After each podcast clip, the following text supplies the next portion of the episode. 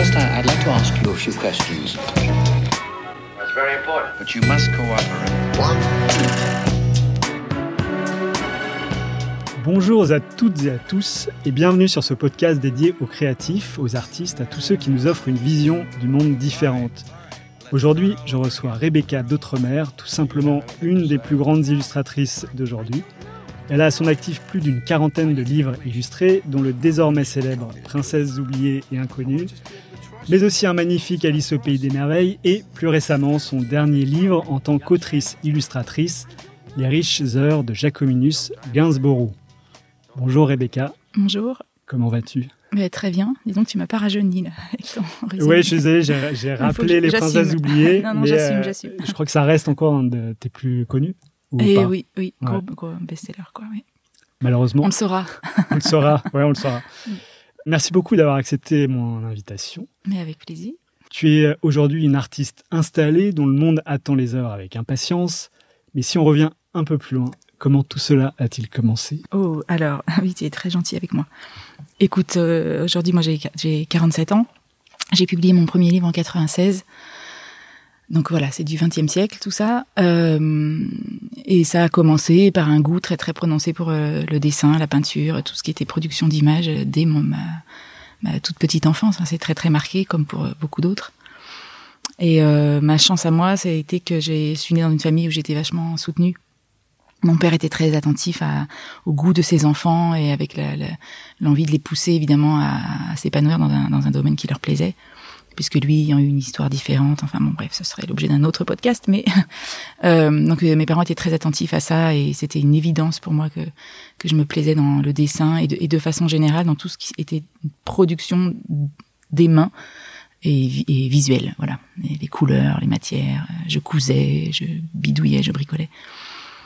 Et euh, donc j'ai des souvenirs de dessins d'enfance très très fort. Je crois que j'ai commencé ma première BD, j'avais 7 ans, je crois. Euh, je me rappelle très bien d'avoir euh, entrepris une bande dessinée. Assez, j'ai fait plusieurs pages. Enfin, c'était quand même. Euh, c'était l'histoire dont tu te souviens. La, très, parfaitement. Ah je ne sais pas si c'est très intéressant. ça s'appelait Le mystère dans la poubelle. Je me rappelle. Ah, une histoire de cambri... d'une maîtresse qui faisait des cambriolages de bijouterie. Et il y avait une petite fille dans la classe qui s'apercevait que la, maîtresse ou le maître, je crois, était un, un, super bandit et qui cachait les bijoux de ses, de ses cambriolages dans la poubelle de la, de la classe. Ah, c'était un polar suspense. Ah non, mais c'était hyper construit et tout ça. Et j'avais fait plusieurs pages au crayon de couleur, je me rappelle. Non, non, j'ai des souvenirs d'enfants, même de dessins d'enfants, même encore plus anciens. À la maternelle, je me souviens de. Je sais pas si ça t'intéresse de savoir ça, mais mon plus vieux souvenir de dessin, je pense que je devais avoir trois ans. La maîtresse nous avait donné à colorier un petit canard sur ces feuilles qui existaient à l'époque, euh, imprimées à l'alcool, qui avait une, une, une, odeur très caractéristique, ah d'alcool violette. Et il fallait qu'on colorie un petit canard que j'avais choisi de colorier, colorier en jaune. Je trouvais que l'idée était sublime. Et, j'avais déjà conscience que j'avais un petit, une petite capacité en plus des autres pour dessiner. en tout cas, c'était mon impression. J'avais déjà pas mal d'orgueil dans le domaine. Et pour montrer aux autres enfants que j'étais meilleure qu'eux, donc pleine d'orgueil, hein, je coloriais le canard sans regarder ma feuille. Ah et je me, je me, je m'entends et je me vois encore coloriant. Alors, je fais des grands gestes, c'est pas très radiophonique, mais coloriant mon petit canard et en train de regarder les autres négligemment, l'air de dire, vous avez vu la classe?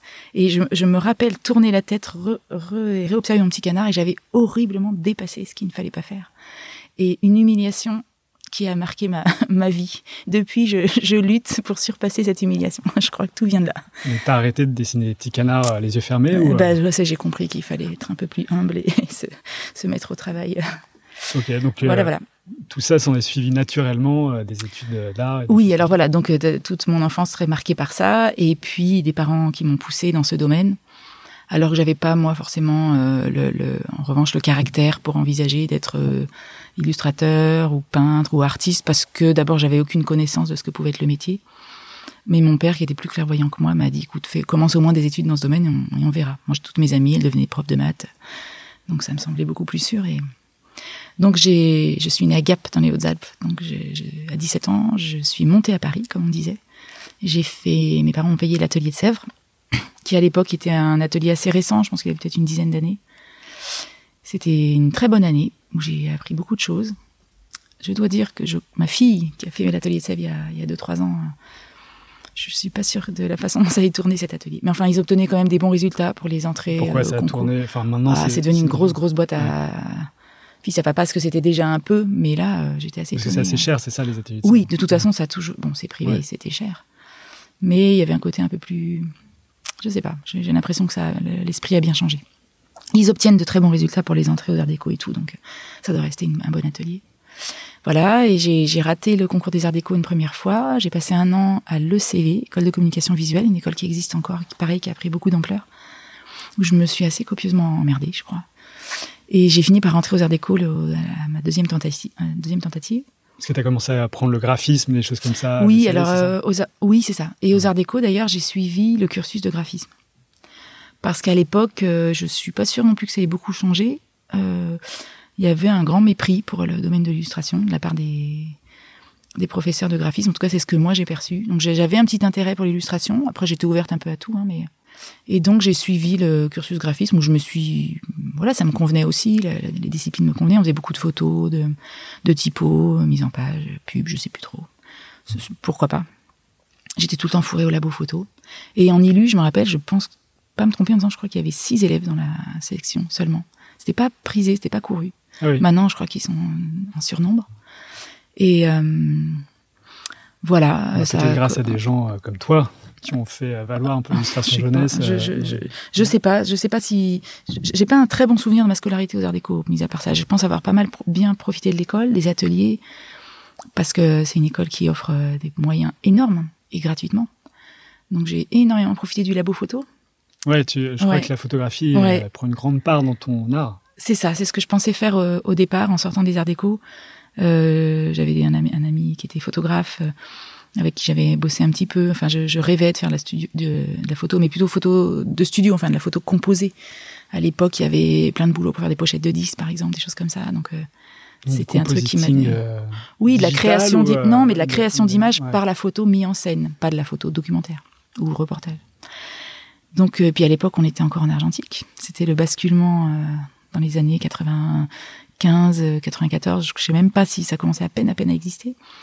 Donc, il y avait le plaisir du tirage et ça, j'aimais beaucoup.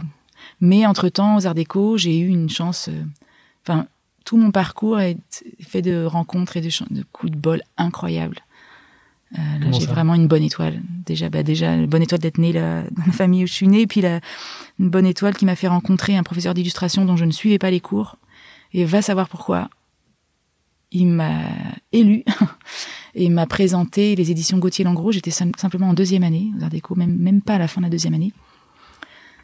Alors, je, je devais fréquenter le cours d'élu comme ça, mais en option, un peu en touriste. J'ai jamais compris pourquoi c'est- ce, ce monsieur qui s'appelle Jean-Marie Lefaou m'a fait confiance et m'a dit voilà, chez Gauthier Langros, ils cherchent des gens pour euh, faire à l'époque des livres de coloriage et des décalcomanies. Donc c'est de ce monsieur-là dont tu parles souvent dans tes. Oui, je lui dois tout parce que je pense que si, enfin, je lui dois ce- ce- cette impulsion de départ parce que s'il ne m'avait pas poussé à rassembler les quatre pauvres dessins que j'avais, euh, j'avais pas de dossier. J'avais, oui, j'avais fait un peu d'élu comme ça dans des cours optionnels, mais il m'a présenté donc ce- cette maison d'édition. J'ai rencontré une directrice artistique qui m'a confié ses premiers travaux en ce qu'on appelait de l'imagerie, donc des calcomanies, euh, des petits trucs assez simples. Enfin, c'était des, objets euh, de qualité très moyenne. Et puis moi, j'avais aucune compétence. J'ai fait des trucs absolument épouvantables. Mais bon, euh, j'étais quand même contente de bosser là-dedans. Je gagnais mes premiers sous et tout à la main. Puisque à l'époque, pareil, euh, Photoshop, euh, les ordis, c'était grotesque, quoi. Il fallait attendre une demi-heure pour changer une couleur. Donc, euh, Et si tu n'avais pas suivi ce cursus indiqué par ce professeur, tu aurais fait de la photographie. bah, je me serais dirigée vers du. Parce que quand je suis sortie. Donc voilà, j'ai commencé en seconde année aux Arts Déco à gagner ma vie, en fait, en ILU, en faisant de l'imagerie, mais tout en me disant que c'était un à côté. De toute façon, on m'avait bien expliqué que l'ILU, c'était pas intéressant. C'était pour les femelles et que c'était pour les enfants. Donc, Pour les femelles. voilà, ouais, ouais. Enfin, pour les. Ah, c'est un truc Ouais. de nénette, quoi. Ouais. C'est moi qui dis femelle. Euh, et on me disait à l'époque, Ah, tu dessines des petits Mickey. Alors j'ai appris un truc super intéressant dans un de tes podcasts.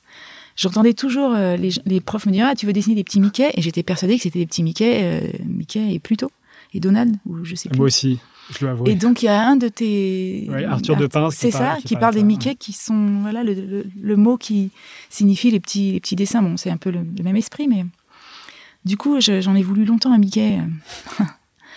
Donc voilà, j'avais appris que voilà. Mais donc voilà, il y avait euh, un mépris un peu pour ce- cette envie de faire du dessin, pour raconter des histoires souvent destinées aux enfants, c'est vrai, euh, qui fait que quand moi j'avais du boulot en élu, et euh, mais je voyais ça comme quelque chose qui était un pis-aller, quoi. C'était bon. Et euh, en sortant des arts déco, je, me, je voulais, euh, j'étais j'étais censée faire du graphisme, j'étais di- diplômée pour ça. Mais en fait, j'avais absolument pas le goût de travailler dans des boîtes. On m'avait proposé, je me rappelle, il y avait Jean Videmer qui m'avait proposé de venir bosser chez lui en stagiaire. J'avais refusé. En fait, ça me fait rire maintenant. Je me dis, tiens, si j'avais su, ça, ça, aurait été sûrement intéressant, mais j'aurais eu une vie tout autre.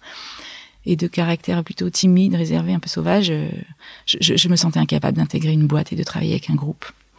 J'avais fait une expérience d'un stage dans une boîte de graphisme un mois, là, quand j'avais 20 ans, mais je comptais les heures, c'était épouvantable pour moi, travailler en groupe. Donc, euh, en sortant des arts déco, j'avais ces petits boulots euh, chez Gauthier, et puis des boulots de, de, de maquettes euh, dans des magazines sans, sans beaucoup d'intérêt. euh. J'ai voilà, mais je, je, je, je m'en sortais. Et puis Gauthier m'a proposé un, un premier album qui est sorti en 96, euh, que j'ai fait laborieusement, donc sans aucune technique et euh, aucun style que j'aurais pu développer auparavant. Et puis ça s'appelait La chèvre au loup. Euh, C'était un texte de Maurice Genevoix, donc un académicien. euh, un texte assez. un beau texte, mais quand même assez ennuyeux. Une chèvre et un castor qui se baladent pendant 60 pages dans les montagnes rocheuses, poursuivis par des loups. Donc j'ai j'ai fait mes premières armes sur cet album-là, mais toujours sans. voilà, en exécutant un peu le travail du mieux que je pouvais, parce que je suis plutôt quelqu'un de sérieux et, et bosseur, mais sans, sans me dire que mon avenir était là. On m'a proposé un autre album, puis un autre. Bon, entre-temps, j'ai fait trois enfants. hein. Je précise que mon, empl- mon emploi du temps était chargé. Donc en 5-6 ans, voilà, j'ai fait quelques albums, quelques enfants. Euh, j'ai grappillé de ci, de là. Et puis, le temps passant, je me suis aperçue que l'illustration prenait de plus en plus de place, que je gagnais ma vie avec ça, sans l'avoir vraiment cherché. J'ai jamais démarché pour trouver du boulot. D'autres éditeurs m'ont appelé en voyant certains albums que j'avais fait chez Gauthier. Puis un jour, je me dis, mais c'est vachement bien. Donc, euh, il serait temps de se prendre au sérieux et d'essayer de, de progresser. Donc, et quel là, album tu t'es dit Basculement. Ah oui, basculement. Ouais.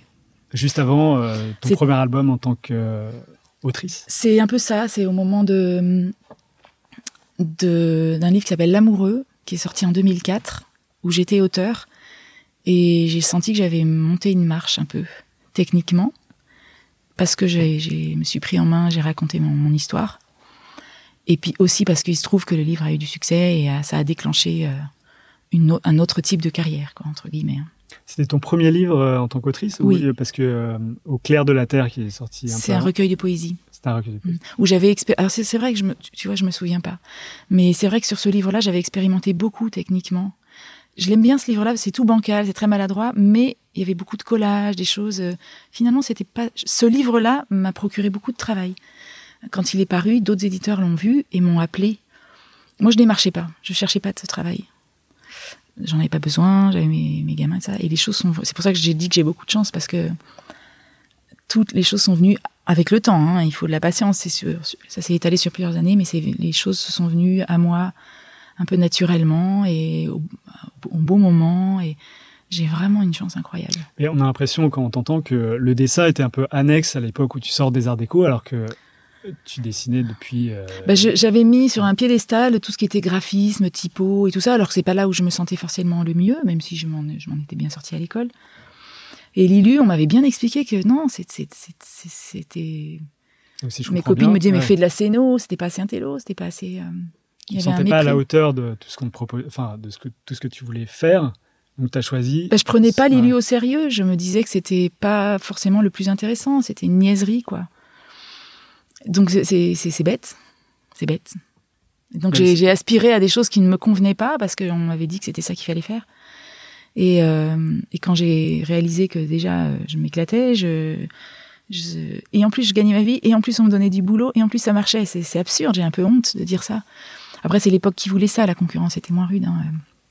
Donc euh, arriver à, à ce, ce stade-là sans le, sans le vouloir. Enfin, faut pas exagérer. J'ai- le seule chose que j'ai fait de positif et de volontaire, c'est qu'à chaque fois que j'ai eu un projet, je l'ai fait du mieux que je, je pouvais. De toute façon, c'est ma, ma nature.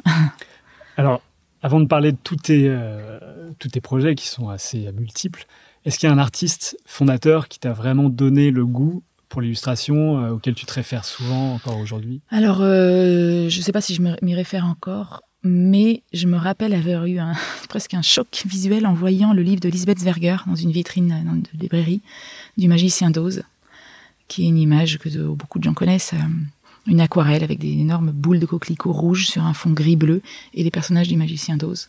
Une aquarelle qui est faite avec une, une facilité. il y a un aspect technique aussi. On se demande comment elle a conduit son aquarelle. Bon, là, c'est pour les aquarellistes qui pourraient me comprendre, mais. Ah, mais j'adore les, les, aquarelles en général. Tu sais, il faut conduire son, son, jus selon un chemin stratégique pour que ça sèche au bon, au bon endroit au bon moment.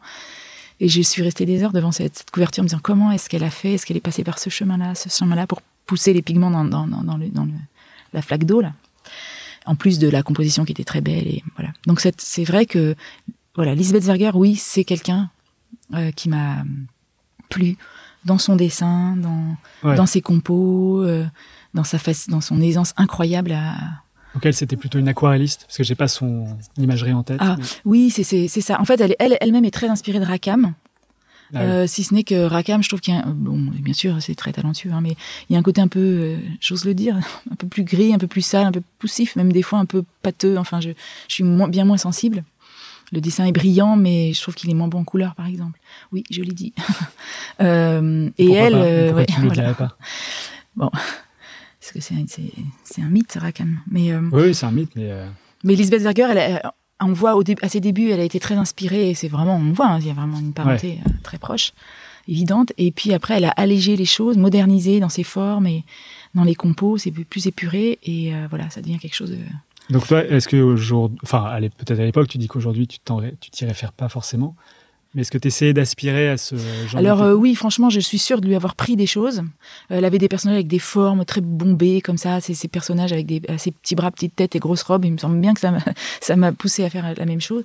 Et puis euh, des voilà, je, je pense c'est une personne, et je peut-être la seule que j'ai observée et dont j'ai reproduit volontairement ou pas certaines choses. Et après, j'ai très vite lâché l'affaire et j'ai plus du tout observé les autres illustrateurs. Bah, parce que déjà, le, le, danger du copiage est évident. Hmm. Et je me suis inspirée de beaucoup d'autres choses, plus de peinture, de photos. Donc, j'ai pas des milliers de références euh, techniques autre que cette personne. Puisqu'on parle euh, technique, justement, tu parles de l'aquarelle. Toi, tu fais tes peintures à la gouache, mais avec euh, un, aspect qui se rapproche un peu de l'aquarelle. Alors, euh, c'est mon, non, mais c'est ça. Mon ressenti, hein, mais pourquoi pas avoir choisi l'aquarelle pour faire, par exemple, comme Ouais, j'ai fait beaucoup de choses par défaut je, peux je peux te parler de la technique très précisément. Je voudrais pas être ennuyeuse, mais alors pourquoi j'ai commencé à la gouache? Parce que quand j'ai fait mes premiers boulots, donc de, alors j'étais étudiante des livres de coloriage là. Donc le livre de coloriage, le principe c'est un gros dessin au trait noir et puis une version colorée que les enfants vont copier pour. Je réexplique le livre de coloriage au cas où certains l'auraient oublié.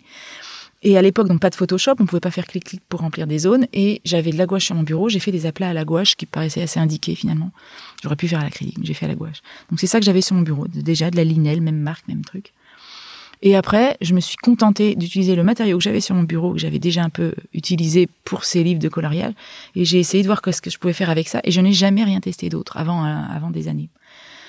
Alors, j'avais envie, je, l'utilisais cette gouache euh, comme de l'aquarelle, donc vraiment pleine de flotte. Et franchement, gouache et aquarelle, j'ai rarement pratiqué l'aquarelle, mais c'est quand même un peu la même chose.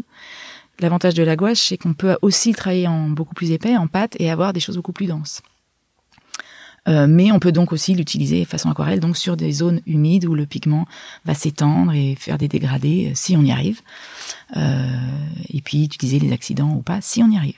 Et au début, je n'y arrivais pas du tout. Donc j'avais envie de, faire de l'aquarelle, mais je merdais euh, lamentablement. Je, avec l'aquarelle, on peut pas se reprendre. Si on revient sur la zone, donc j'explique ça pour ceux qui ne connaissent pas du tout, je sais pas si c'est intéressant, mais si on revient sur une zone aquarellée au pinceau, ben on, bousille tout quoi. Il faut un geste, euh, vous voyez, à la radio, mes grands gestes. Il faut un geste sûr, euh, mener ces pigments là où ils doivent aller et basta. On peut pas repasser. Donc n'arrivant pas à obtenir ce que je voulais à l'aquarelle, je me suis dit coûte que coûte, je veux garder mes dégradés et ma transparence que je devrais obtenir avec un système d'aquarelle par petites touches, donc avec une maîtrise plus lente. Et j'ai commencé à travailler par pointillisme. D'accord. Et c'est comme ça que j'ai créé ma façon de faire euh, que les gens ne comprennent pas toujours en observant les originaux. C'est du pointillisme aquarellé euh, qui me permet d'avoir de la transparence avec de la gouache Mais pour moi, vraiment, aquarelle à gouache, je Ouais. pense que, il faudrait que j'essaye un jour, je pense que je peux faire la même chose avec de l'aquarelle. Mais voilà, qui me permet de garder une transparence, donc c'est extrêmement aqueux. Et des dégradés euh, qui me plaisent, enfin des volumes, des, des- variantes de couleurs, euh, mais point par point. Alors maintenant, je sais faire de l'aquarelle, je maîtrise beaucoup mieux mes pigments et l'humidité de mon papier, et je mélange les deux techniques. Du point à point très long et du geste très rapide et plus sûr. Ouais, parce que tu as un compte Instagram et quand on voit sur ton compte Instagram le niveau de détail dans lequel tu vas, c'est assez impressionnant. Bah après, c'est vrai que ça, ça fascine beaucoup les gens, mais c'est assez bête. C'est juste Bah, une question faut- de désirer. Je, si je veux aller jusqu'à un point de détail, je le fais. C'est une question de temps, de maîtrise un peu de. Voilà, faut pas avoir la main qui tremble, mais c'est pas. il y a- ça, c'est pas une performance technique. C'est une question de volonté. C'est une question de patience, d'acharnement et un peu de débilité et de crétinisme euh, artistique, puisque ça demande du temps et Ça, c'est toi qui le dis, Ouais. mais. bah, il y a un côté crétin à à se- s'obstiner à. Mais voilà, c'est ma façon d'être. Mais est-ce que c'est pas un peu de la méditation quand Oui, es dans complètement, cette euh, Complètement. espèce de transe du détail? Complètement. Parce que faire un. Par exemple, euh, j'aime bien dessiner les, les, les cieux. Euh, un dégradé que je pourrais obtenir en. Allez, 10 minutes. euh, que je pose d'ailleurs sur ma feuille, en général, façon aquarelle, donc avec papier humide et pigment qui se répand tout seul gentiment, avec un dégradé parfait. Mais moi, je préfère le faire point à point. Parce que je trouve que c'est pas la même chose et, et ça, par contre, ça va me prendre une journée. Donc je sais pas est-ce que c'est crétin ou pas. D'accord. Alors, on, avait commencé à parler de ton euh, premier livre qui, qui allait lancer euh, véritablement ta carrière, même si elle était déjà lancée, c'était L'amoureux. Oui. Comment euh, s'est passée la genèse de ce livre? Oh, c'est très modeste. J'avais cette vague petite idée euh, de raconter une, conversation d'enfant qui se questionne sur ce que c'est qu'être amoureux. Et j'avais un petit souvenir d'enfant, c'est vraiment très gentil. hein. Effectivement, quand j'étais euh, à l'école primaire, et j'avais un, petit camarade qui était extrêmement pénible avec moi. Et ma maman m'avait dit, euh, il doit, il, t'aime bien, c'est sûr. Il doit être amoureux de toi. J'avais trouvé ça stupide à l'époque et j'étais terrorisée. Et voilà, me souvenant de cette euh, petite histoire, euh, j'avais écrit, euh, j'ai écrit ce livre d'un- enfant insupportable qui terrorise une petite fille et puis tout le monde lui dit non non mais il est amoureux et donc je raconte je, je vais officialiser le- la fin de l'histoire pour ce qui me concerne j'ai effectivement reçu un, un message un jour de, de ce petit garçon il y a quelques années donc 30 ans plus tard qui a Ah fini oui. par me déclarer sa, sa flamme posthume ouais. donc ma mère avait raison je lui ai envoyé le bouquin en réponse il faut- voilà Il faut refaire un livre. sur- non non je me suis arrêtée là Ouais. bref C'est marrant ça. Ouais, ouais, ouais, ouais. Il m'a dit, ouais, non, tu as marqué mon, mon enfance. euh, J'ai toujours été très amoureux de toi. Et il n'avait pas lu le livre? Non. Enfin, il savait, il avait eu tes coordonnées par un biais Il avait complètement vu. autre. que Non, non, non. Il m'avait vu passer dans, je sais pas, un petit un interview, un petit oui. reportage, euh, je sais pas. Donc il savait ce que je faisais, mais je pense pas qu'il ait eu le livre. Et donc je lui ai dit, bah écoute, oui, tu m'as, tu m'as pourri ma jeunesse. Tiens, mais par contre, tu m'as bien aidé pour la, par la suite. Mm. Donc c'est peut-être lui qui va sortir un livre sur sa déception. euh. Je ne sais pas. Mais il a un métier intéressant. Il est devenu euh, spécialiste des loups dans le parc des écrins dans les Hautes-Alpes. Je trouvais ça super sexy en fait. D'accord. Ouais. Ça lui, ça lui va bien. C'est dit. Euh, et du coup, euh, on peut le comprendre, c'est c'est ton, ce que tu as ressenti profondément dans ta jeunesse qui a permis de. Oui, bon, c'est plus un prétexte. je vais pas dire ça. c'est- pour la blague. Hein. Ouais. C'était un prétexte. Je trouvais ça amusant. J'avais peut-être quelques jeux de mots en tête. Je sais pas. C'était vraiment sans prétention. Donc j'ai proposé le texte à Gauthier Langros, qu'il a refusé pendant 2-3 ans en me disant que ça marcherait pas du tout, comme souvent dans les premiers albums. Mais j'étais très soutenue par une directrice artistique chez Gauthier, qui était vraiment mon à qui je dois aussi énormément la première rencontre que j'avais fait euh, au moment des livres de coloriage, qui s'appelle Marivonne Denizet. Donc c'est une la seconde personne à qui je dois énormément, qui m'a fait confiance, qui m'a proposé pas à pas des projets, qui m'a toujours suivi, qui a attendu que je progresse pour euh, donc un jour me soutenir dans, dans ce- ce- cette proposition sur le livre de l'amoureux. Donc qui a été refusée par la par la- l'éditrice euh, au départ, puis en insistant un peu, on a fini par le publier. Et ça a très très très bien marché. Et puis j'ai obtenu un prix qui existe toujours, qui s'appelait, qui était plus récent à l'époque, le prix Sorcière des librairies Sorcières. Ok, c'est toujours. Ouais, ouais, voilà, qui est, c'est un assez beau prix. Et euh, donc euh, je remercie les librairies d'ailleurs parce qu'à l'époque j'étais tellement intimidée quand on m'a remis le prix que je n'ai strictement rien dit. Mais euh, ça m'a. Ah oui, parce qu'il y avait Ouais, pas je de. me rappelle de la remise de prix. J'ai Ah dit oui. merci, puis je suis partie avec mon papier. Et euh, donc voilà, ça, ça a commencé à m'installer un peu davantage dans, en librairie. Et puis juste après, il y a eu l'album Princesse. Princesse tout- oubliée, dont tu ne veux plus parler, j'ai l'impression aujourd'hui. Non, mais c'est vrai que je- je- ça a été un succès énormissime. Et, euh, que j'ai fait euh, du mieux que je pouvais et je me, c'était chouette à l'époque et c'était quand même assez nouveau. Mais ça a eu un tel succès que et aussi on, c'est vrai qu'avec l'éditeur on a beaucoup exploité l'imagerie de ce livre que Ouais. moi-même je me ça m'a un peu ouf, c'est c'est devenu un peu écœurant et je comprends que euh, il y a aussi des gens qui n'en, n'en pouvaient plus quoi. Et puis après le succès est toujours un peu suspect. Ah bon? pas, en France, ouais, je, je pense. Donc euh, c'est marrant, le temps passe et maintenant que je change les choses, on me dit oh j'aimais pas du tout princesse, mais oh c'est bien dans ce que tu fais, c'est marrant. D'accord. Ah ça, ouais, c'est ouais. des, des retours anecdotiques, peut-être. Oui, oui, oui. Ah bah non, mais le succès de livre est indéniable. C'est Ouais. une question de chiffres. hein, donc, euh, et puis il a été euh, surtout euh, traduit dans, peut-être pas exagéré dans le monde entier, mais en 20, 25 langues, quoi. Même les Américains l'ont traduit, c'est dire. C'est dire si ça a marché. Mm. D'accord. Et ça, ça t'a apporté d'autres scénarios, enfin, d'autres Bah là, ça, ça a été un, succès commercial tel que bah, on est les- fait des livres euh, pour le- la gloire et pour le pour la beauté du geste, certes, mais enfin, il y a un aspect commercial euh, des, chez les éditeurs, chez les libraires. Enfin, ça, ça serait Oui, bête bien de ne pas en parler. Donc, c'est sûr que ça m'a donné une liberté incroyable auprès des éditeurs, beaucoup de propositions, euh, parce qu'ils sont pas fous, euh, ils font ce qui marche. C'était un livre aussi que mon éditeur m'avait dit qu'il ne marcherait pas. Ah bon? Ouais. Mais on dirait qu'en fait, tous les livres qui marchent sont des livres au départ refusés par les éditeurs. Bah, je, alors je leur jette pas la pierre. Personne ne peut prédire du succès d'un livre. Oui, bien sûr, Un oui. bien malin, celui qui peut jurer que tel ou tel livre marchera. Mais euh, à l'époque, pendant trois, quatre livres, euh, il y avait l'amoureux. On m'a dit non, c'est pas bon. La princesse, on m'a dit ça marcherait pas parce que la- le personnage de couverture ferait la gueule, faisait la gueule. Enfin, il n'était pas souriant. Les personnages sont pas très souriants. Donc on m'a dit faut la, faut la faire sourire. Au départ, le personnage était borgne. On m'a dit de d'enlever le, le cache-œil. Ils ne voulaient pas qu'elle soit borgne.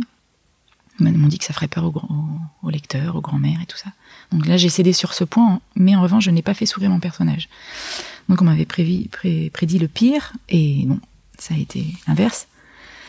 Et je sais plus ce que je voulais te Comme dire. quoi, la prochaine réédition sera avec un œil borgne. alors, c'est vrai, tiens, la prochaine fois, je- ça depuis le temps. Mais j'ai un peu, la- je m'en occupe plus trop de ce livre. Je lui laisse. J'imagine. J'ai passé, j'ai tourné la page. Non, il m'a tellement, euh, au bout d'un moment, j'en pouvais plus de ce livre. J'ai j'ai eu une idée de farfelue qui n'a pas duré. J'ai dit, écoutez, je vais le réillustrer, j'en peux plus.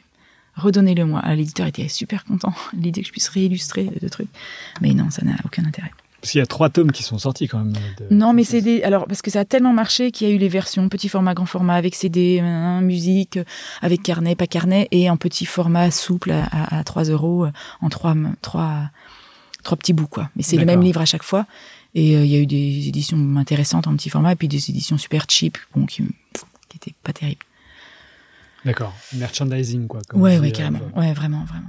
Mais j'en ai aussi, ça m'a aussi donné une, une aisance financière telle que j'ai pu explorer et faire d'autres livres euh, beaucoup plus confidentiels, en sachant que ça se vendrait moins, mais explorer des types de graphismes très différents. Juste après Princesse, j'ai fait un livre que très peu de gens connaissent, en noir et blanc, euh, qui s'appelle Le Grand Courant d'air. Euh, mais rien à voir. Je l'ai chez moi. Ouais. Bon, ça n'a rien à voir, non? Tu- Ça, pas. et ça n'a rien à voir, c'était très surprenant, Ouais. mais euh, c'était c'était assez marrant. Ouais. On voit que tu expérimentes plein de choses Voilà. et on se demande si euh, la colère qui est exprimée dans le livre est la colère que tu as ressentie en le faisant ou je sais pas. Parce qu'il y a plein, les, les ressens pages, ça? les pages sont déchirées. il y a Mais c'était après partout. Princesse. Je voulais surtout, parce qu'on m'appelait toutes les 10 minutes pour me proposer un nouveau livre de Princesse, et je voulais surtout pas recommencer, je supportais pas. Et j'ai voulu montrer que je pouvais faire autre chose. Donc je l'ai fait, mais comme c'était plus difficile, à- c'est c'est du noir et blanc, c'est plus difficile à vendre. Certaines personnes C'est le pas connaissent. complètement noir et blanc, c'est Oui, non, non, il y a mais du. Non, mais ça n'a rien à voir avec le. Oui, c'est moins, moins sucré que le livre de Princesse. Qui n'est pas un livre si sucré que ça, ce bouquin de Princesse. Parce que maintenant, on dit, ah, c'est un bouquin de Princesse, parce qu'il y en a plein partout, tout le monde a fait un peu la, la même chose. Enfin, c'est vrai que c'est, au bout d'un moment, c'est écœurant. Mais à l'époque, il y avait moins de livres comme ça, et Philippe Le Chermière, qui a écrit le texte, il s'était creusé la tête et on- ensemble, on avait cherché justement à faire des personnages un peu nouveaux. C'est l'objet du livre. Il y avait des personnages, des princesses moches, euh, des laides, des moustachues. euh, J'ai mis un trave, j'ai mis euh, des princesses insectes. euh, Il avait fait un premier. Une Philippe- aussi.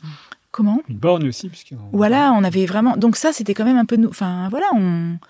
Il y avait cette volonté de bousculer un peu les choses. Et après, on, on a résumé ça en disant, oh, c'est un livre de princesse. Mais non, à la base, on, on- justement, on, essayait de, de renouveler un peu ces C'est trucs-là. pour ça qu'il a eu du succès, sans doute. Oui, je C'est pense. était à ouais. contre-courant. Mais après, il y a eu donc, tellement de bouquins, les princesses du monde, les princesses du machin, les princesses à la cuisine, les princesses. C'est je, je, je comprends l'écœurement de, de ce domaine-là. C'est, c'est, c'est dégoûtant.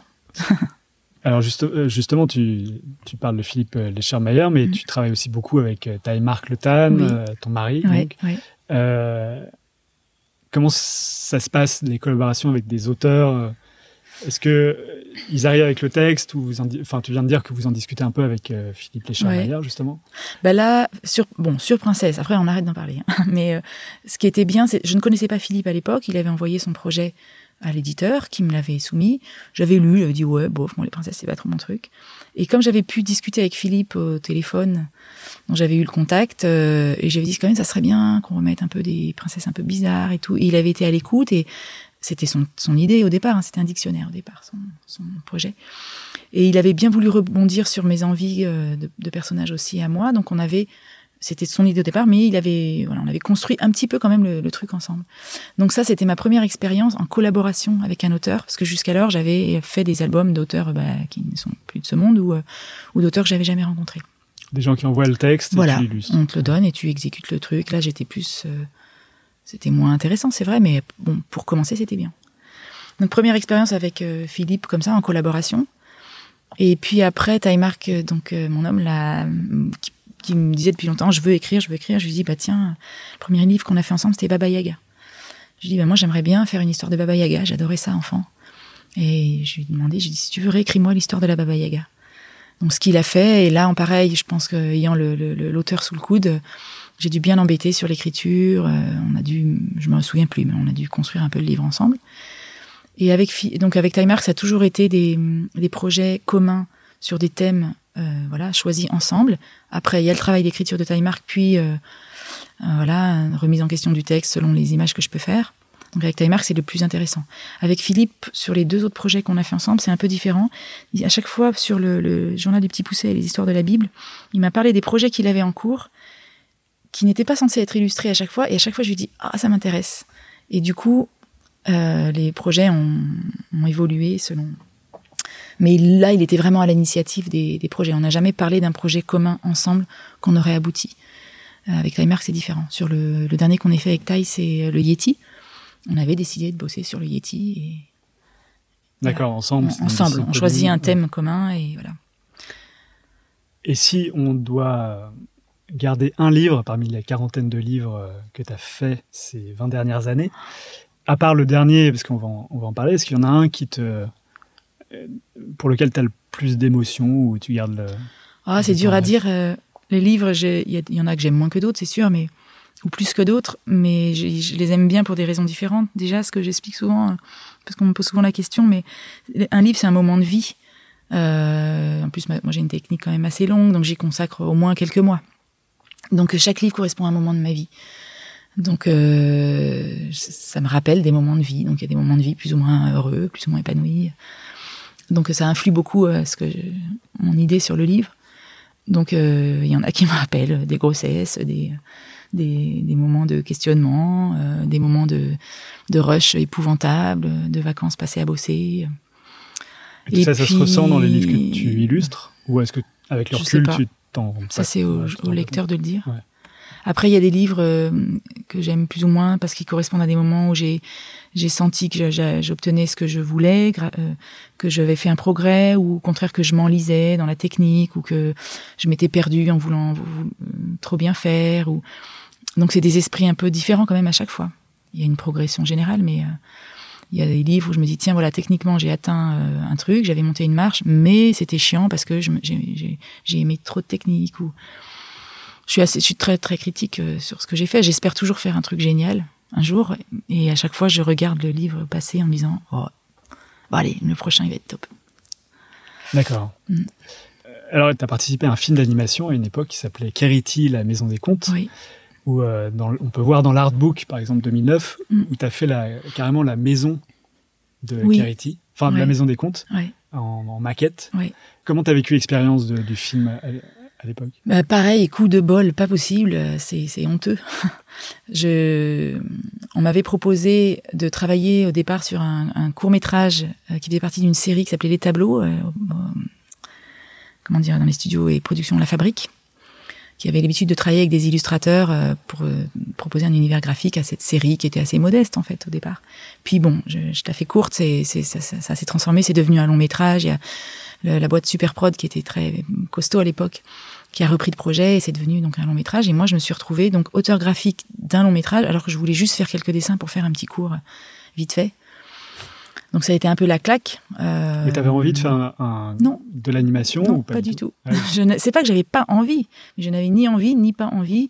Comme beaucoup de moments dans ma vie, je me suis retrouvée là. où- où Il y en a qui se trouvent au mauvais endroit au mauvais moment. Et souvent, je, je me dis, c'est pas possible. Je me trouve souvent au bon endroit au bon moment. Et euh, je n'en tire aucune, pas aucune fierté, mais je me dis, j'ai un bon ange, quoi. Je me dis que c'est pas possible. J'ai eu trop de chance. La, la chance va tourner. Il va m'arriver des bricoles, c'est sûr. J'ai eu mon lot. Et euh, donc Hériti, c'est typiquement ça. Je, je voulais m'amuser parce que j'avais rencontré euh, Marcelino Truong et Laurent Corvesier, donc illustrateurs qui avaient bossé pour la fabrique, qui avaient eux-mêmes travaillé sur un des projets de cette série Les tableaux à la fabrique. Et en gros, je répète toujours la même chose, mais ils m'avaient dit, tu vas là-bas chez eux, donc c'est dans les Cévennes, euh, ils sont sympas, euh, c'est des hippies, tu fais trois dessins, trois décors, c'est bon, tu vois tes trucs bouger, c'est sympa, tu passes 15 jours au soleil et tu reviens chez toi, c'est fini. Ah d'accord, ok. Euh, donc j'ai envoyé trois bouquins là-bas. C'était une des premières fois de ma vie que je faisais une démarche volontaire. Et ils m'ont, ils m'ont rappelé 15 jours après, donc je me suis dit, ouais, super, 100% de mes démarches ont abouti, je me rappelle. quel, quel orgueil, mon Dieu. Et, euh, Ouais, c'est bien d'être excité par. Ouais, j'étais contente pour le, par le, pour le côté je demande quelque chose, on me répond. Je trouvais ça formidable. Donc ça a commencé comme ça. euh, ils m'ont envoyé un scénario que j'ai trouvé sympa. J'a- J'allais dire sans plus, mais c'était excitant d'avoir cette nouvelle expérience. Donc euh, ça, c'était chouette. Et après, donc ce projet a pris cette ampleur avec changement et de réalisateur et la fabrique était toujours euh, co- co- coproducteur, mais cette nouvelle boîte, donc Superprod avec Clément Calvet, euh, qui a pris le truc en main et qui l'a tiré vers un long métrage avec euh, donc des enjeux très différents et une machinerie et une équipe très différente. C'est là que j'ai rencontré justement Rémi Chaillet, dont on parlait. euh, que j'avais reçu voilà. sur ce podcast. Voilà, qui a travaillé avec Dominique Monferry, qui a réalisé le film et qui a travaillé au board, qui avait repris le board euh, quand le, le projet s'est transformé. Donc je me suis retrouvée dans les studios d'animation euh, à Vincennes, là chez Superprod. Je me rappelle ma première visite, j'ai été terrorisée. Il y avait des tas de gens qui attendaient de moi que je leur dise euh, bon alors qu'est-ce qu'on fait? Graphiquement, hein, on ne demandait pas plus, mais et je me rappelle un, un, un DA là, comment Richard Després, qui commence à me parler de trucs sur son ordi, ça allait à toute vitesse, je, je comprenais rien, je, je savais pas du tout de quoi il me parlait, de compositing, je savais pas ce que c'était, je ne savais rien. Bon, alors j'avais une idée de l'image, des couleurs et tout ça, mais je ne savais strictement rien. Et Dominique Monferry, donc le réalisateur, qui lui est un cadre de l'anime, extrêmement expérimenté, euh, qui a été d'une gentillesse folle parce que moi, des fois, je boudais parce que je pouvais pas faire ce que je voulais. Et, il a eu la patience de se plier à mon incompétence euh, et mes caprices. euh, voilà. Je, bon, me suis pas fait d'ennemis, je crois. J'ai gardé quelques amis sur la prod, donc je pense que j'ai quand même. Mais donc j'ai souffert, hein, j'ai souffert de, de, de déconvenus, de voir que je pouvais techniquement pas faire tout ce que je voulais. Et en même temps, je me suis quand même impliquée. Et entre autres, j'ai fait cette petite maison en carton-pâte là, parce qu'on me demandait toujours de décrire le lieu principal du film, qui est donc une maison et surtout une bibliothèque, une très belle bibliothèque où se déroule une grosse partie du film.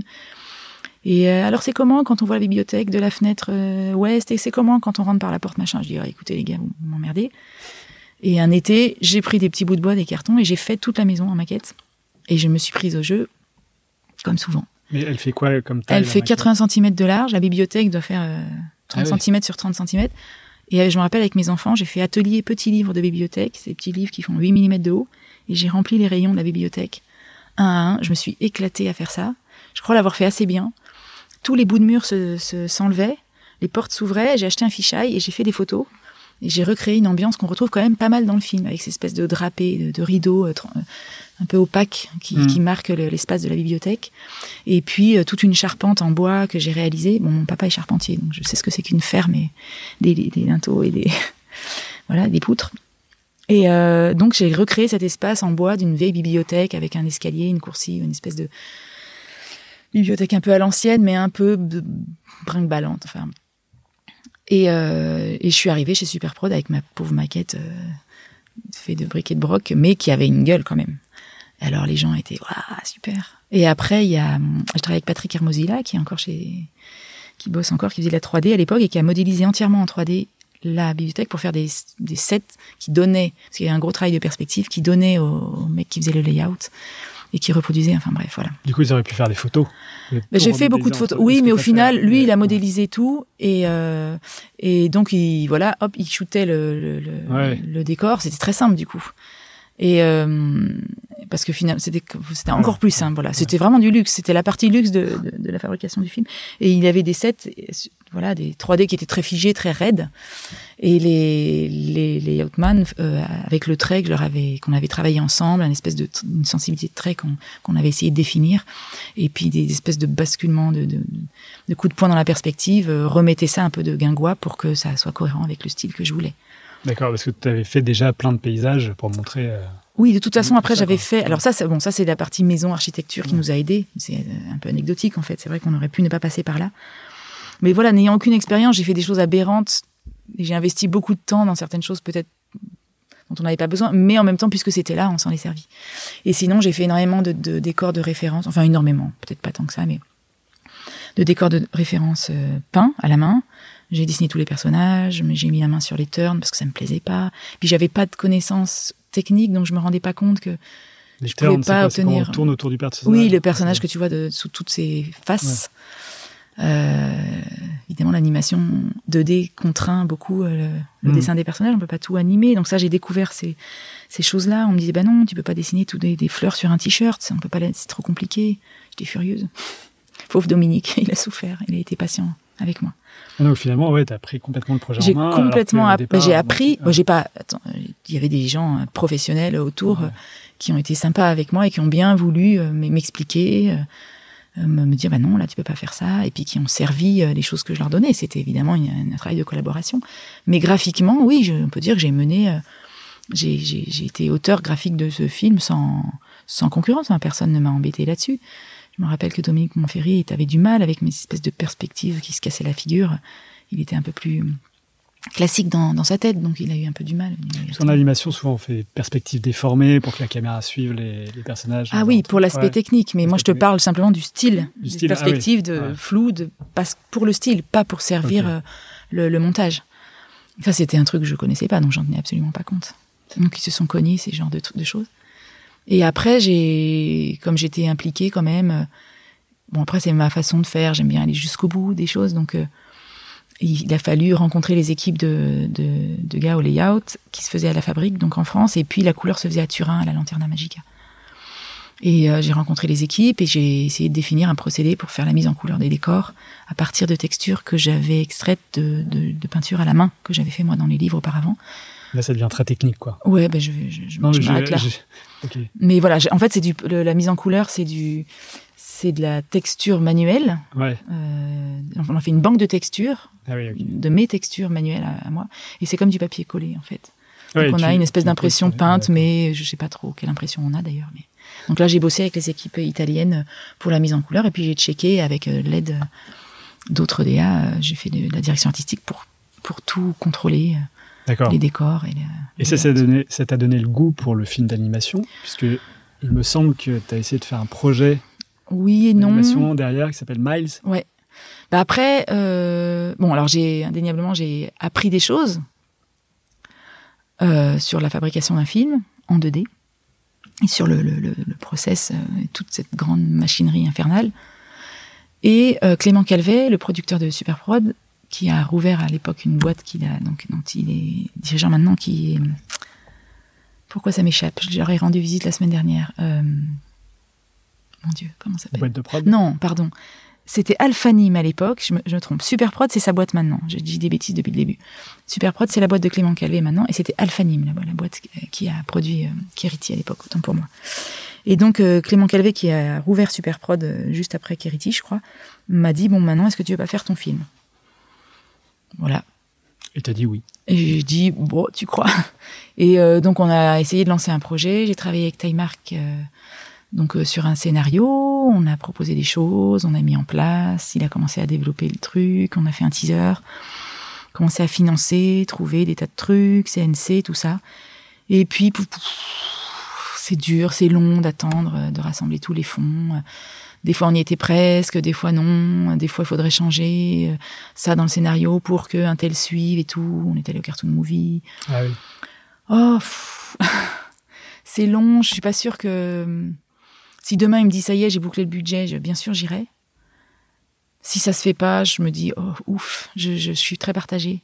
Ah, tu sais pas encore si c'est. Bah, le truc est en voilà, il est pas, il est en cours. Il faudrait redemander. Rémi Chaillet, il, me semble qu'il en parlait. Il a dû mettre 10 ans pour aboutir son film. Donc c'est très très long ces trucs-là. Donc là, on est dans cette dans ce stade-là, mais c'est vrai que ça fait 2-3 ans que moi je bouge pas trop. Je crois que là, il faudrait. C'est un projet dont le scénario est un peu le cul entre deux chaises, qui est pas pour les tout petits des projets typiquement un peu difficiles à vendre, qui sont un peu Hmm. adultes, un peu enfants, c'est pas trop. Donc ça, ça, ça inquiète un peu bah, les chaînes qui sont susceptibles de mettre la, la main au porte-monnaie. Je me demandais si c'était pas devenu un livre. C'est parti ou au, des à au Ouais. départ plutôt d'un livre. Ah, c'est parti. d'un parti livre, d'un album que j'avais fait avec Taimar chez Gauthier qui s'appelait Elvis. Hmm. Et euh, après ça a évolué, mais à la base c'est ce, cet album-là. D'accord. Mais sauf que maintenant il s'appelle Maïs pour des tas de raisons. Et puis l'histoire a beaucoup évolué, mais je, je suis partagée pour l'animation. J'ai revu Clément Calvé là il y a une semaine. On évoquait l'idée de, éventuellement de faire un long métrage avec euh, mon dernier album aussi Ja- euh, sur le petit personnage Jacominus, Jacominus. Mais je, suis très partagée. C'est un investissement en temps, en énergie dingue. Et pff, je suis bon. Je vais le redire encore un petit coup. Je suis un peu sauvage. je suis bien toute seule à travailler chez moi. J'ai aimé apprendre euh, plein de choses avec ces équipes et j'ai appris indéniablement plein plein de choses. Est-ce que je suis prête à recommencer? Si ça vient à moi, ça se fera. Mais c'est vrai que je force pas beaucoup là. Je fais pas beaucoup d'efforts pour que ça se fasse. Alors justement, ton dernier livre, Les riches heures de Jacominus euh, Gainsborough, que euh, tu as écrit illustré, Mhm. euh, qui est le récit d'un petit lapin, enfin petit qui devient grand, puisque c'est de sa naissance à sa mort. Ouais. Alors j'y ai trouvé tout un tas de références comme euh, déjà Gainsborough. euh, Mhm. Est-ce que c'est en rapport avec le peintre Thomas Gainsborough Est-ce que c'est en rapport avec Gainsbourg? Ou est-ce que c'est complètement euh, détaché de tout ça? J'ai Ensuite, il y a après, et après, il y a la maman, la grand-mère de Jacominus qui s'appelle Béatrix. Alors, j'imagine que c'est lié Oui. à Bé- Béatrix Potter. Euh, Enfin, après, il y en a d'autres. Je vais peut-être pas. écoute. Est-ce que tu as essayé de mettre tout un tas de références Il y a des références. Et puis on m'en a prêté que je n'ai pas mise. On m'a prêté une culture de l'his- de- de- d'histoire de, l'art incroyable que je n'ai pas. Comme celle-là, Gainsborough. Alors si, quand même, Si, non, quand je, même. je sais qui est le Gainsborough. Mais le- je suis arrivée à ce nom Gainsborough pour d'autres raisons. Euh, je raconte, euh, je, je voulais, j'avais plusieurs euh, objectifs en faisant cet album. Celui de revenir à quelque chose de, de plus doux, plus accueillant pour les enfants. Revenir à un monde d'enfance et donc de travailler avec des animaux. Ça, c'était un, objectif que je m'étais fixé. Et c'est vrai que j'avais en tête le monde de Beatrix Potter et l'espèce de confort qu'on a de, de, rentrer dans ce monde où tout est mignon, tout est parfait, les petits jardins sont impeccables, les petits pots de fleurs renversés sont renversés au bon endroit, les cheminées brûlent parfaitement, les... c'est- quand même beau. Et puis Beatrice Potter, c'est une super aquarelliste. Alors il y a le côté très british, un peu, ouais, un peu comme on dit cheesy de son, de, de, de, de Peter Rabbit, mais mais elle est, c'est une superbe aquarelliste, c'est une artiste incroyable. Et euh, donc j'avais envie de me dire, oh, je vais me pl- replonger dans un monde confortable et, doux, des maisons où on a envie d'être, des jardins où on a envie d'être. J'aimerais bien faire ça. Alors je, je pense pas l'avoir fait totalement parce que moi je fais toujours des trucs, même sans le vouloir, il y a toujours de l'étrangeté, un peu de bizarrerie, des choses qui peuvent faire un peu, un peu plus inquiétantes. Mais je, je crois que ça peut être perçu comme ça. Donc j'ai pas le côté super mignon de Beatrix Potter et puis c'est très bien. Il s'agissait pas de copier, mais au départ, j'a- j'avais cet, cet objectif.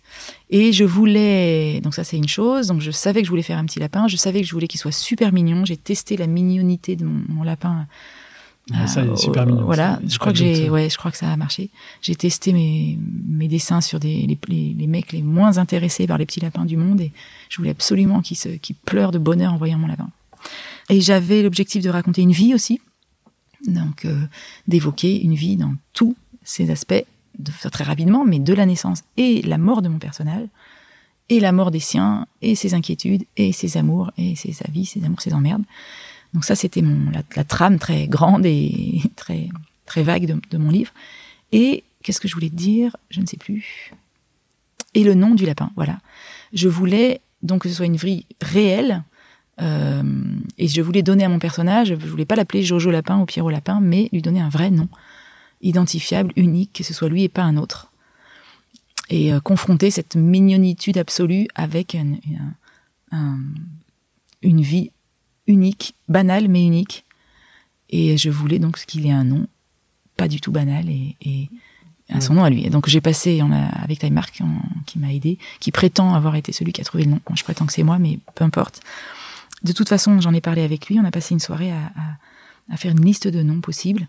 Et je voulais qu'il ait un nom de famille qui résonne dans la tête des gens. C'est assez, assez complexe. Je voulais que ça évoque quelque chose de l'histoire, Ah, ça a marché. qu'il y ait une référence, mais qu'on sache pas tout à fait, parce que Thomas Gainsbourg, c'est pas non plus un peintre, c'est pas Picasso, quoi. C'est pas, euh, on voit bien que c'est un peintre, mais on sait pas trop qu'est-ce qu'il fait. En fait, pour tout avouer, moi, je. Il y a la chanson de Gainsbourg. Ouais, voilà, je, Voilà. je connais plus la chanson de Gainsbourg Ben voilà. que euh, Thomas Ouais. Gainsbourg. Donc on sait, il y en a qui savent même pas que le peintre existe, et c'est typiquement le nom que je voulais. Et, ça me plaisait très bien de- que ce soit un nom qui évoque ou Gainsbourg, mais c'est pas Gainsbourg, ou Gainsbourg, on sait pas très bien qui c'est. Et puis l'étranger aussi, enfin le, un autre pays. Donc ben voilà, j'ai choisi comme ça. D'accord. Ses amis aussi ont tous des noms euh, assez possible, tarabis- ouais. tarabiscotés. Ouais, Oui, c'est un peu de ma- Polycarpe, euh, Ouais. Byron. Bah, il y a un côté un peu désuet, j'ai plaisir à me vautrer là-dedans. Et puis pour le plaisir de, ouais, il y a Ouais. des noms incroyables. ouais. Puis il y a des noms euh, plus simples comme euh, Nils, June et Mona. Oui, mais là c'est comme c'est sont les noms de mes enfants pour les petits clins d'œil. Il y a aussi beaucoup d'amis de mes enfants. Ah oui. ça les faisait beau bien rire. Ces, ces grands ados euh, dégingandés qui se retrouvaient un petit poussin, en petite chèvre. Alors tu soulignes souvent qu'il y a 12 tableaux euh, dans ce livre, Mm. mais est-ce que c- le chiffre 12 euh, est un chiffre symbolique ou ah non, pas du non, tout? non, ça n'a rien de biblique. que ça non, non bah, c'est pas. Oui, c'est vrai, ça fait un peu chemin de croix. Non, c'est 14 ans, chemin de croix. je Non, pas chemin de croix, mais euh, genre les de- 12 apôtres. Oui, oui, ou oui. les, Non, euh, non, non, non, non, Les non. 12 coups de minuit. Non, non, bah 12, ça fait 12 doubles, ça fait 24, euh, 24 pages, euh, 24 pages plus une Ça page fait de texte. 24 machin, ça- heures, ça fait une il journée. voilà, non, il doit y avoir une logique euh, qui tombe bien, mais c'est pas du tout. Puis voilà, on dit à, l'éditeur, je fais 12 doubles. Je vais pas- je vais pas faire 13 doubles ou 11 doubles ou 7, je sais pas. Mais c'est- en tout cas, le point de départ, c'était ce livre construit en 12 tableaux. Effectivement, euh, 12 tableaux de, de mon grand moment de vie. Euh, la naissance, la mort, un enterrement, euh, un rêve, euh, un départ, une arrivée. Une guerre aussi. Une guerre, c'est ça. En fait, quand j'ai refermé le livre, le, le moment le plus fort pour moi, c'était la guerre. Mhm. Et euh, je me suis dit, mais peut-être que on vivra tous une guerre à un moment donné. Peut-être que c'est ça que tu voulais. euh, Bah, c'est ça, je voulais des moments de vie. Quels sont les moments de vie qui marquent, qui frappent euh, Certainement un- la perte d'un être cher, euh, forcément, la rencontre de, de quelqu'un avec qui on va vivre, forcément, la naissance d'un enfant. Voilà, des, des manques, des frustrations. C'est- vrai que c'est un peu. Si on regarde, il y a pas mal de choses assez négatives, en fait. Enfin, négatives. Qui sont riches et positives parce que c'est la vie, mais ce ne sont pas que des choses agréables comme on vend beaucoup dans les livres pour enfants. Bah, en fait, tu euh, adoucis un peu tous les moments euh, un peu euh, un peu durs en disant que peut-être ou peut-être pas. Oui, je reste assez flou. ouais. l'écriture est particulière. C'est pas que j'adoucissais, mais ce que je voulais, c'est qu'il y ait un mélange, comme dans la vie, de choses dures et pas dures. Par exemple, la scène de l'enterrement dans la vie de Jacominus, l'enterrement de sa grand-mère, qu'il aime beaucoup, est combinée avec le moment où il rencontre et il s'éprend de sa future euh, femme, enfin la, la Mm. personne avec qui il va partager sa vie. Et euh, donc il va à l'enterrement, il est complètement ravagé. Tout ça n'est pas très développé dans le texte, mais ça serait ça l'idée. Mais il, se rend compte à quel point il aime cette petite lapine là qui s'appelle Douce, et il en conclut que l'enterrement était super finalement. Et souvent dans la vie, c'est ça. Ce qu'on croit être mauvais elle a quand même produit des choses bonnes et, et inversement. Donc je voulais qu'il y ait ces, ces petites, euh, cette petite subtilité-là. Alors, est-ce que tu veux faire vivre ton lapin euh, dans d'autres histoires? Alors c'est vrai que c'est la première fois que je m'implique, euh, franchement, puis c'est un texte où j'ai écrit davantage que dans les précédents. Et ouais, j'aime assez mon personnage. Parce que c'est vrai qu'il y a le côté... Bon, c'est vrai qu'il est très mignon. Mais il est, je pense pas qu'il soit du tout enfantin. Il n'est pas destiné à être euh, uniquement euh, mignon et, et niaiseux. Je pense pas du tout que ce soit ça. J'espère que non.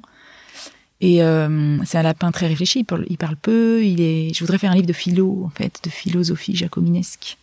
Ce serait mon, mon prochain projet avec lui. Donc j'ai envie qu'il a des choses à dire et à partager. Et oui, c'est un personnage avec lequel je voudrais continuer à travailler. D'ailleurs, bon, tout- j'imagine que tout le monde n'a pas vu ce livre, mais c'est certes c'est un lapin, mais je ne l'évoque jamais. On voit que c'est un lapin, mais à aucun moment dans le texte il est mentionné que ce sont des animaux. C'est de l'anthropomorphisme assumé et Assumé, honté. ouais. Ouais. D'accord. C'est pas une vie de lapin qu'il a.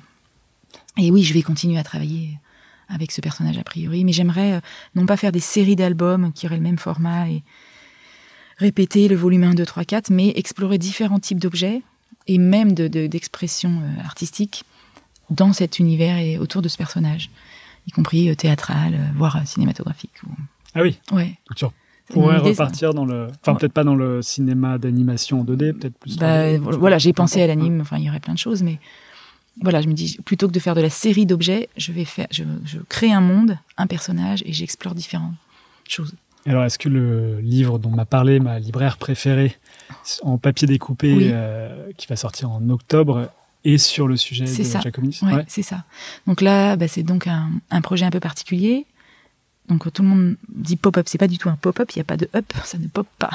C'est du papier découpé avec la technologie du papier découpé au laser maintenant qu'on a et qui permet de découper des trucs euh, incroyablement euh, fins. La vraie dentelle, bon, je suis pas la première à, le travailler, mais je vais travailler sur le modèle d'un autre livre que j'ai fait il y a quelques années qui s'appelait Le Petit Théâtre de Rebecca et qui sont des livres un peu assez luxueux, hein, puisqu'il y a une centaine de pages découpées les unes derrière les autres, qui fait que le livre est complètement creusé dans son épaisseur et on recrée un espace entier dans l'épaisseur du livre. C'est du, c'est du, c'est de l'objet presque. Et alors là, je vous le dis tout de suite, je me suis, enfin, j'avais vu un livre qui est sublime. Je conseille à tout le monde d'aller voir ça, d'un artiste qui s'appelle Olafur Eliasson, qui fait beaucoup de choses dans différents domaines et qui notamment a fait un livre qui s'appelle Your House ou My House, je me souviens plus, qui est un livre euh, vraiment un objet d'art énorme qui doit faire 15 cm d'épaisseur où il a creusé entièrement l'épaisseur d'une maison et on tourne les pages et on passe comme euh, au laser la tranche d'une maison, on passe les portes, on passe les, pièces et on passe les, murs, les fenêtres de la maison. Et selon le niveau où on est euh, dans, la maison, graphiquement, euh, la découpe de la page est très différente. C'est magnifique. C'est un livre sans parole. C'est juste une maison creusée dans une épaisseur de livre. Et en voyant ce livre-là, je me suis dit, ah, c'est génial. Mais bon, c'est des livres à des dizaines de milliers de dollars qui sont pas du tout grand public. Je me suis dit, moi, je veux faire ça. Je veux creuser dans l'épaisseur d'un livre avec cette technologie de découpe au laser et faire un objet magnifique, mais qui soit accessible à tous. Mais qu'il soit accessible, c'était ma Ouais. question. C'est ça. Pas Ça 10 reste 000 dollars, du coup. Non, oh, Non. ça doit être. Il doit y avoir un zéro de plus même sur le, le, le haut la fure là. Donc le prochain pro- projet, c'est ce principe de livre-là, donc que j'avais exploité dans le petit théâtre, mais je le petit théâtre ne racontait rien. C'était juste une galerie de personnages et un espace un peu théâtral créé parce qu'il y avait 100 personnages euh, issus de mes, mes autres livres, les uns derrière les autres. Mais là, j'avais ce regret de ne pas avoir utilisé la technologie pour raconter quelque chose. Et là, dans l'univers de Jacominus, j'utilise la traversée du livre, euh, creuser l'espace de l'épaisseur du livre pour servir ma narration et mon propos, qui est petit, court, mais il y a quelque chose. C'est un rendez-vous. Donc au début du livre, il y a un personnage qui va rencontrer, a priori, donc c'est Jacominus au fond du livre, qui attend et qui a donné un rendez-vous. Et on traverse tout le livre avec le personnage qui se rend au rendez-vous et leur tourne. Et on entend penser en lisant le texte Jacominus qui est au fond qui dit est-ce qu'elle va venir? Ah, D'où le titre Midi Pile. D'accord. Suspense. Un polar, alors. Quasiment, c'est quasiment, c'est insoutenable. Le suspense est insoutenable. Donc, c'est pas encore une amorce philo- philosophique des prochains. Non, ça c'était autre chose. euh, Non, non, là c'est vraiment parce que là on est vraiment aussi dans l'objet et il y a un bon, c'est difficile à, Ouais, ouais, à ne faire qu'en parler, mais c'est compliqué de combiner toutes ces pages découpées les unes derrière les autres pour dévoiler au fur et à mesure que les pages se tournent des éléments qui, qui servent le- la narration. Bah, oui, Tout se cache. très ouais. Bah oui, dès qu'on bouge un arbre, oh zut, il y a le bateau qu'on voit derrière qui a rien à faire dans le jardin qu'on est en train de traverser, donc tout est on- voilà, il faut placer les choses, euh, se cacher au bon moment, au bon endroit, et en même temps recréer un espace cohérent. Mais il faut le voir pour le, pour le croire, je crois. Alors, je vais poser des petites questions euh, un peu plus euh, philosophiques, justement. Oh là là. Ou, ou pas, d'ailleurs, hein, c'est peut-être pas philosophique. C'est déjà où puisses-tu toute ton inspiration Ah. Après 20 ans d'exercice, comment est-ce que tu, euh, tu arrives à, à trouver cette inspiration? Non, j'ai énormément de mal à répondre à tout ça.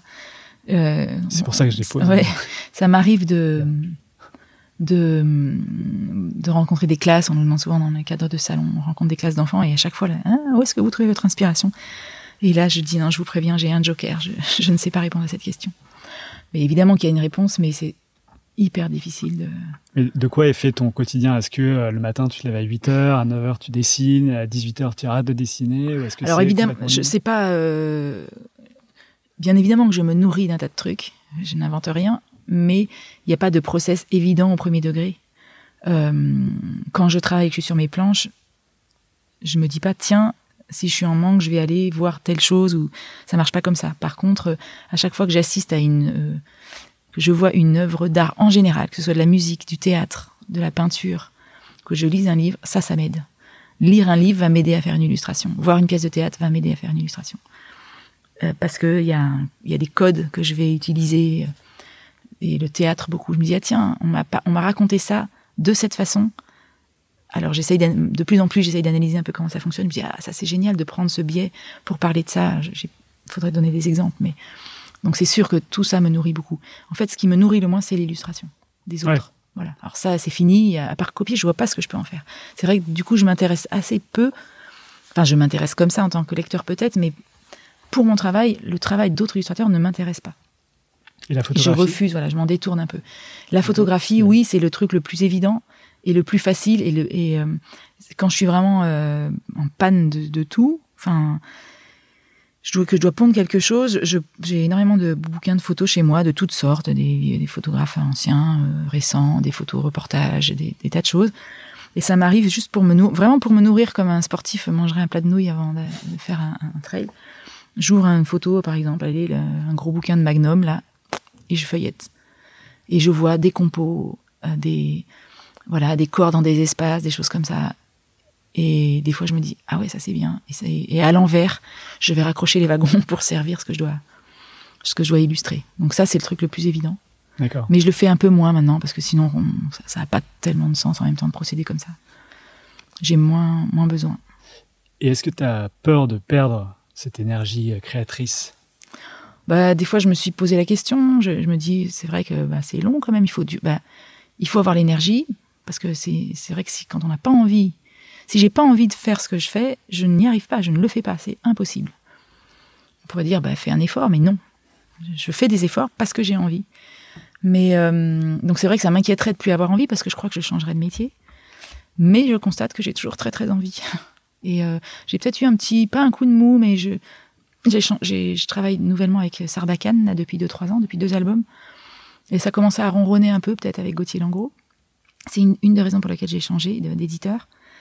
Et euh, là, euh, cette, euh, cette nouvelle rencontre m'a redonné une, un- une énergie incroyable. Mais euh, et puis là, j'ai envie d'écrire, j'ai envie de faire plein de trucs, je m'implique très très différemment dans mon boulot. Pour tout te dire, j'ai envie de, j'ai, l'impression là aujourd'hui de commencer à faire mon métier. Ah J'ai oui. passé 20 ans à m'être euh, exercé, et je me dis alors maintenant, qu'est-ce qu'on fait? Donc ton métier pour toi, c'est de raconter des histoires plus Ouais. que d'illustrer finalement. C'est ça, je pense que j'ai consacré beaucoup d'énergie à la technique. Et ok, c'est bien. Mais maintenant, je me dis, qu'est-ce que je vais faire avec ça? Donc J'ai l'impression d'avoir. Pas du tout fait ce que je, je voulais faire en vrai. Donc c'est super, je me dis, ah, c'est formidable. Donc maintenant tu sais ce que Un tu terrain veux de jeu faire, devant moi. ouais. Ouais. Et c'est quoi ce que tu veux faire en vrai? Bah alors là, justement, de, de- je me dis, effectivement, on est là pour raconter. Je, je reconnais que je me suis tellement impliquée dans la technique pour faire des belles images. Et de toute façon, c'était pas compliqué parce qu'on peut aussi faire des livres de cette façon-là. Il y a du public pour. Mais je me dis, c'est trop dommage de faire ça. Et puis, j'ose plus prendre la parole, écrire, raconter, défendre une idée. Donc là, j'ai plein, plein d'envie. euh.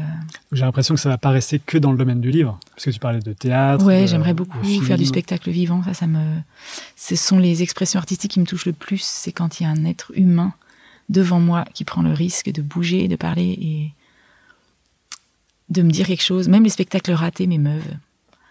Presque plus les spectacles ratés. Parce que je ne vois que l'acte de jouer et de cet artiste qui va essayer de faire un truc. Et s'il est à côté de la plaque, je vois toute son humanité et tout. Ça me, ah, ça me, je peux pleurer là. C'est, c'est, C'est vrai que tu sors du, de ce qu'il essaye de représenter. Du Ouais, coup, ça me touche tellement. Et si en plus, évidemment, ce qui est dans le spectacle est beau, ce qui arrive quand même souvent, c'est incroyable. Ça m'émeut euh, aux larmes à chaque fois. Même les spectacles rigolos. Et alors, quel serait ton objectif ultime? Si vraiment, tu, vois, J'ai- tu regardes ta- tout ce que tu as fait et tu dis, c'est bon, là, j'ai fait ce que je voulais vraiment. Parce que là, aujourd'hui, tu as déjà un recul sur ça. J'ai pas du tout l'impression d'avoir fait, euh, d'avoir abouti. Je me dis, là, j'ai quelques outils, j'ai les outils, bon, quelques outils techniques, les connaissances des gens, les portes ouvertes, les moyens pour faire ce que je veux. J'ai une- un terrain de jeu parfait. C'est génial, j'ai une chance inouïe. Donc maintenant, qu'est-ce que je fais avec ça? Tu pas encore la je- réponse. Bah, je vois bien. je- il y a plein de choses que j'ai envie de faire. je- donc j'ai envie d'écrire davantage. Pour une fois, ce que j'ai renié complètement pendant 20 ans, j'ai envie de prendre la parole pour dire un des trucs spécifiques, de partager des idées sur tel ou tel thème et de transmettre une, en- voilà, une, une idée, ce que je n'ai jamais osé dire avant. passer un message, quoi. C'est, c'est, j'aime pas du tout cette phrase, mais ça revient à ça. Parce que justement, ma Mm. question après, c'est d'où te vient ce besoin de créer? Est-ce que c'est euh, l'aventure, la postérité, ou justement délivrer un message ou... Oui, je sais, je, pour avoir écouté plusieurs podcasts, Voilà. je sais qu'effectivement, j'aurais dû m'y attendre. C'est hyper dur de répondre à ça. Je pense que ça change au cours de la vie. Pourquoi, euh, comme tout le monde, j'ai dessiné comme une malade enfant euh, Parce Pourquoi on est comme ça. Ouais. Pourquoi? Ouais, je sais pas, mais à En ce fait, point. il y a beaucoup d'illustrateurs qui disent que euh, les illustrateurs d'aujourd'hui sont ceux qui n'ont pas arrêté de dessiner. Ceux Oui, c'est ça, ne dessinent ouais. plus. on- Oh, il y a des enfants qui n'aimaient pas dessiner, mais moi, je pense qu'on, re- je pense qu'on commence par euh, se créer un monde de protection. Je pense que c'est une fuite beaucoup. Euh, même encore maintenant, voilà, il n'y a pas de moment plus confortable pour moi mentalement que de m'asseoir à mon bureau, de commencer une image et de faire cet moment de méditation, comme tu disais tout à l'heure, de peindre euh, des nuages pendant 8 heures d'affilée en écoutant euh, la pluie, si j'ai la chance qu'il pleuve dehors. C'est- parfait pour moi. Il n'y a rien qui me touche là, dans ces cas-là. Donc je suis très bien, je suis protégée de tout, des attaques des ours, des méchants et des bandits qu'il y a partout. Ouais, par contre, c'est une aventure euh, dont tu connais pas toujours la fin. Oui, mais là c'est vraiment de la bulle, crées. Ouais. la bulle assez égoïste euh, et du plaisir, du, confort, de la protection mentale. Donc ça c'est une chose. Bon, après, euh, si on veut dire la vérité, je pense qu'il y a, en commençant à être professionnel, il y a une motivation bah, professionnelle de- d'orgueil. Les gens, parce qu'on partage sa bulle avec les autres, on la vend, euh, on a des retours qui peuvent être bon, euh, priori qui sont positifs. Ceux qui détestent mon travail ne font pas la queue en dédicace pour venir me le dire. Donc, euh, et euh, donc on a, on, prend confiance en soi parce qu'on partage sa bulle avec les autres et qu'en plus ils sont contents de la partager et ils payent pour ça. Et donc ça flatte l'ego, c'est un fait. Et euh, ça donne du lagnac pour dire je vais faire un livre encore plus beau qui va plaire encore plus. Donc c'est peut-être mal, c'est peut-être mauvaise raison, mais je pense que ça participe à l'énergie. En tout cas, euh, moi je, travaille quand même énormément, j'ai des horaires de dingue. J'ai sacrifié beaucoup de choses en dehors de mon, voilà, dans ma vie pour pouvoir mener mes projets comme je voulais. Et je l'ai fait aussi pour pouvoir voilà, partager mon travail avec ceux qui vont l'aimer en me disant je vais faire le plus beau livre du monde. Et... Donc c'est de l'orgueil. Donc ça c'est une motivation. C'est pas bien, c'est un péché, mais c'est là. Mais donc il n'y a pas que ça, heureusement. Et en vieillissant, je me rends compte que là, je prends conscience que non, j'ai réellement beaucoup plus envie de partager sincèrement les choses avec les gens, indépendamment de ma satisfaction personnelle ou de la notoriété que je peux acquérir. Ou... Et là, c'est vachement agréable. En vieillissant, un peu, un peu de sagesse peut-être. Et, euh, et le vrai plaisir de, de- de- d'avoir des retours de gens qui ont été heureux parce qu'ils ont vu telle ou telle chose. Et là, ça paraît bête, hein, mais sur le livre Jacomini, je me des retours euh, incroyables. De gens vrai- qui ont été ça- émus, qui, ouais. euh, Ça laisse beaucoup de, euh, d'ouverture pour une interprétation assez personnelle. ce livre-là. Ce livre, parce qu'il y a beaucoup de choses Oui, j'allais dire, c'est une euh, triche incroyable. Je raconte une vie. hein. Je peux- il y a- tout le monde est concerné. tout voilà, tout je pouvais pas brasser plus large. Mm. Mais euh, et là, je prends, je change vraiment. Enfin, depuis deux trois ans, c'est vrai que je vois pas du tout mon métier de la même façon. Je découvre, bon alors, alors un nouvel éditeur, une façon de s'impliquer dans l'écriture, un travail de travailler comme auteur. Je prends beaucoup plus plaisir à, par exemple, je donne des workshops, beaucoup plus plaisir à partager euh, quelque chose avec les étudiants, beaucoup plus de plaisir à rencontrer les enfants dans les écoles. Avant, euh, j'étais un peu un peu bourrin quoi. J'étais sur mes planches et j'aimais, j'adorais mon travail, mais ma bulle. Voilà, j'aimais ma bulle. J'aimais Mm. pas trop en sortir. Là, je commence à me dire ah tiens, je pourrais mener des ateliers, peut-être partager aussi du temps euh, de façon bénévole à tel ou tel endroit. Je commence à me poser ces questions-là. Mais il a fallu que j'attende 25 ans pour m'en rendre compte. Il y a des gens beaucoup plus généreux, beaucoup plus ouverts, beaucoup plus jeunes, hein, mais ça n'a pas été mon cas. J'ai créé une bulle et là, je me dis tiens, c'est bien les autres aussi. Mm. Alors, on arrive à la fin de ce podcast. Et ma dernière question, si tu as écouté quelques autres podcasts, est est-ce qu'il y a un objet culturel qui t'a Ah oui. particulièrement marqué ces derniers temps? Ah là là, je ne sors pas énormément. euh, je- bon, alors. à- Parce qu'il n'y a euh, pas oui, forcément oui. besoin de sortir. Non, non, mais euh, le dernier. Alors, il y a une expo. La dernière, expo- c'est la dernière expo que j'ai vue. Non, pas tout à fait.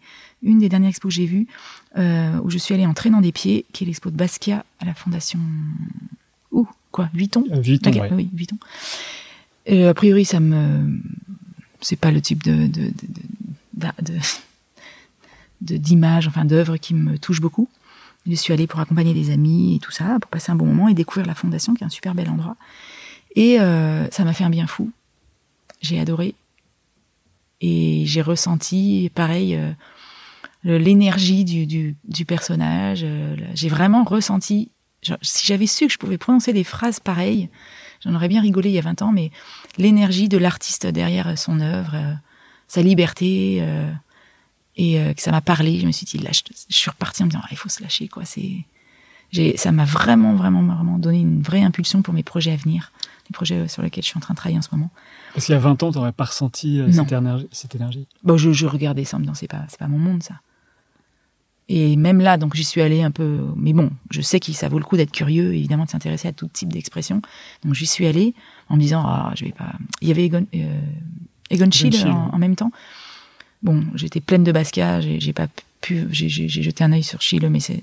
Et finalement, c'est Basquiat qui m'a qui m'a tapé dans l'estomac, quoi. Donc ça, ça m'a vraiment donné un bon coup de punch. Et euh, tu as essayé de reproduire du. Pas du tout, parce que c'est pas du tout ma, mon expérience. Mais c'est sa liberté, son, je sais pas, c'est le mot énergie qui me vient. Ouais. Et euh, je me suis dit, ouais, c'est une énergie physique. Et ça m'a, ça m'a touché, quoi. Ça m'a, ça m'a bouleversé. Ça m'a, je sais pas, j'ai senti le bonhomme derrière son travail. C'était chouette. Et euh, donc ça, ça m'a beaucoup questionné. Et il y a un bouquin quand même, une BD là qui m'a beaucoup touché aussi, j'en ai parlé beaucoup, c'était le, c'est le rigole de, ah, de Stevens. Mm. Mm. Alors, euh, j'admire beaucoup, beaucoup son travail.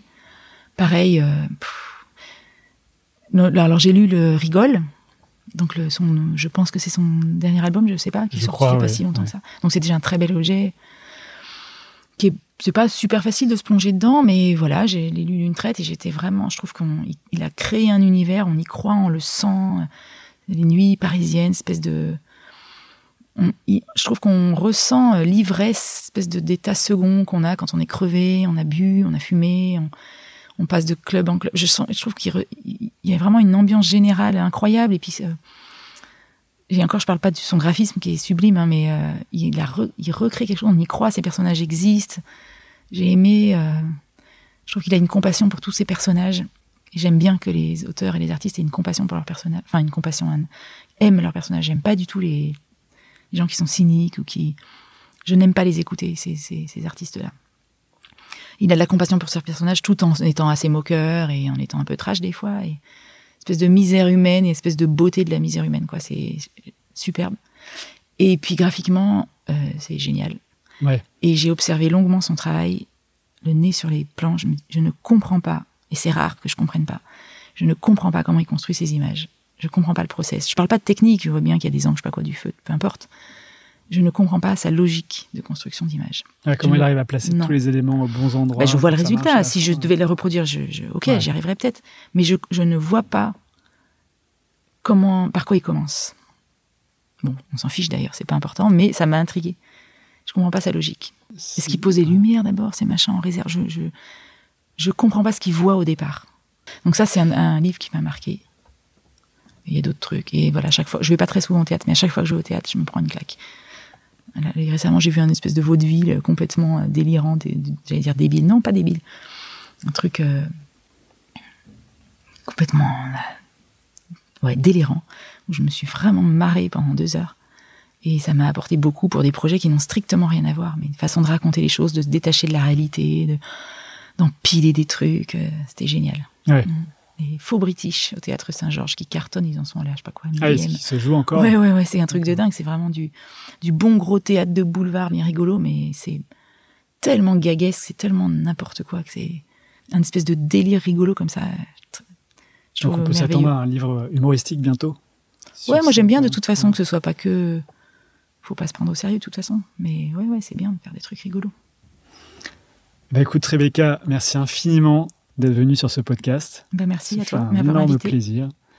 Et j'ai hâte de voir tous ces projets qui vont sortir. Bah parce oui, que visiblement, il y en a beaucoup, beaucoup. Oui, je t'ai pas tout dit. Merci. Merci à toi de ton invitation.